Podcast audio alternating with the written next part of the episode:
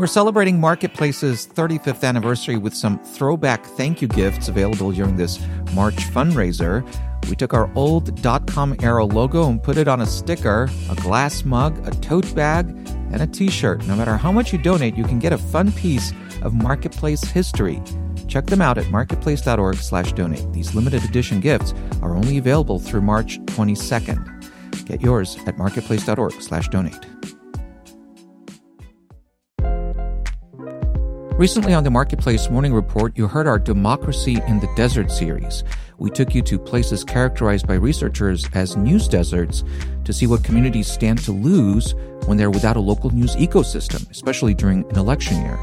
This kind of reporting takes resources. David Brancaccio went on a six day reporting trip with two of our producers, grounding themselves in these communities and meeting locals who are trying to find solutions and fill the gaps. Every donation to Marketplace helps sustain this kind of in-depth journalism. Please give what you can today at marketplace.org slash donate. Reddit will sell pieces of itself in the form of stock. I'm David Brancaccio. Reddit, a bare bones social medium where people swap advice, share hobbies, and a lot more, has now filed paperwork with the Securities and Exchange Commission for an initial public offering. New York Stock Exchange, ticker symbol RDDT. In the prospectus it filed with the SEC, Reddit says it has more than 70 million average daily users and over 100,000 active communities. Reddit has become known for its message boards. It's had trouble with content moderation, and that's made advertisers leery. But Reddit recently struck a deal with Google. Google will reportedly pay Reddit to use its data to train AI models. Reddit says Google will also improve its search, making it easier for users to find content. Sam Altman, the CEO of OpenAI, is one of Reddit's biggest shareholders. According to the Reddit prospectus, he has 9.2% of voting power. I'm Nancy Marshall Genzer for Marketplace. The perils of the software update, episode 9000. That's what AT&T is blaming for yesterday's outage, cutting service to mobile customers across the country.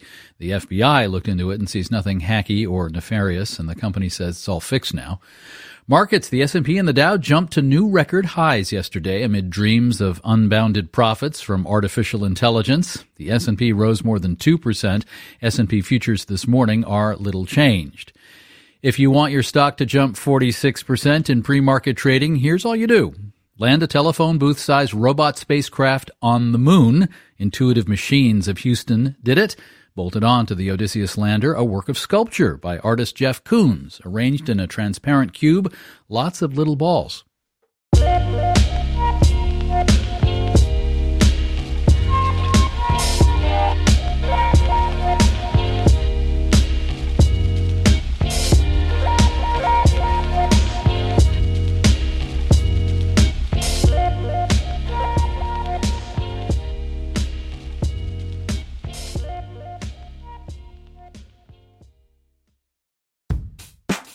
We all want to be our best selves, but it can be an expensive journey. From experimenting with alternative medicine, I was working with a natural, holistic nutritionist and never really thought about the cost. To splurging on fast fashion. I'm spending like all my tips. I was definitely spending like $200 a week. I'm Reema Khrais, host of Marketplace's This Is Uncomfortable this season, we explore the cost of self care and the real motivations behind our spending choices. Listen to This Is Uncomfortable wherever you get your podcasts.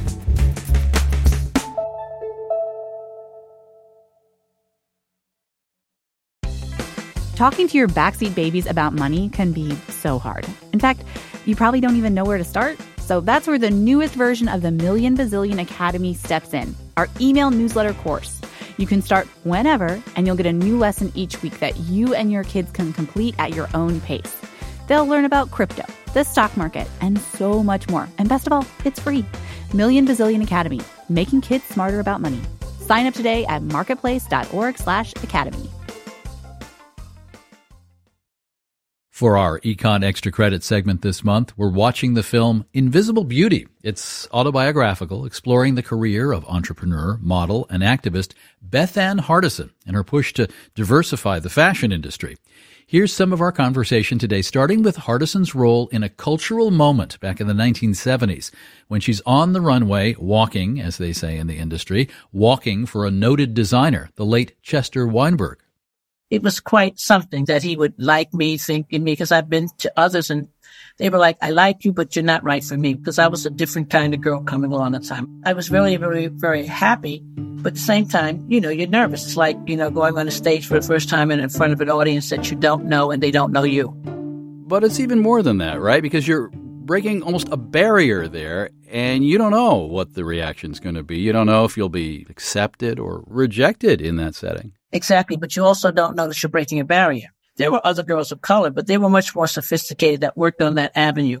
You could tell the audience was uncomfortable because there was starting to be some talk. When I went out in that showroom, there were Southern buyers. And Southern buyers, as soon as I hit the showroom, they couldn't hold their heads up and look at me. I knew it was because of me because that was the only time it was happening. But I didn't think it was because of my color or anything like that. I just thought, well, I'm not their type, you know, more mm. that than anything else. Of course, later you can sort of add things up if you want to go down that road.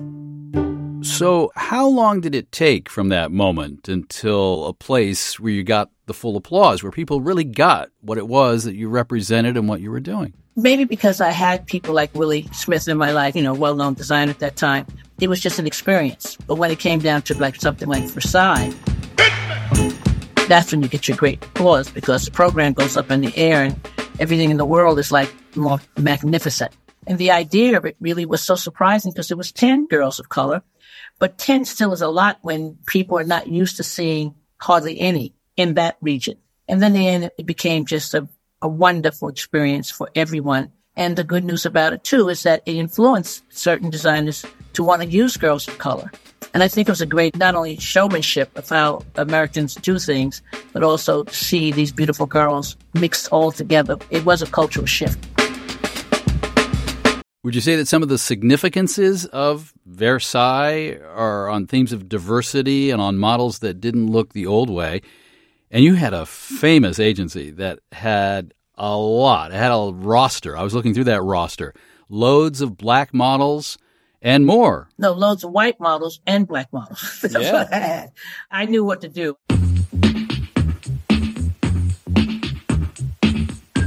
I knew I had to come with the same product in competition to what was out there. I couldn't come with a like a, a black model agency. That was never going to work because that wasn't a time or opportunity to do so because it's not like that many models are selling in that way. When I started this model agency, which believe me, I never wanted to have a model agency.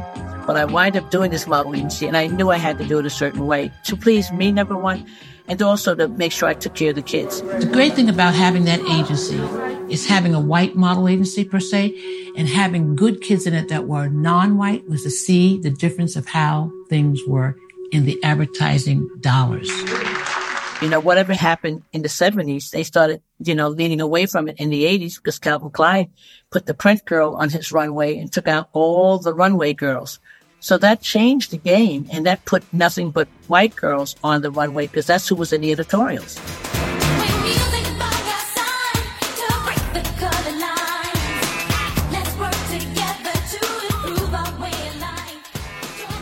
Bethann Hardison, entrepreneur, model, social justice advocate. Our conversation doesn't end there. There'll be more in the podcast next week or streamable from marketplace.org.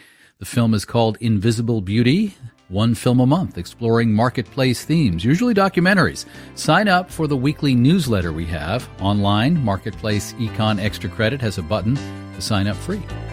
I'm David Brancaccio. This is the Marketplace Morning Report.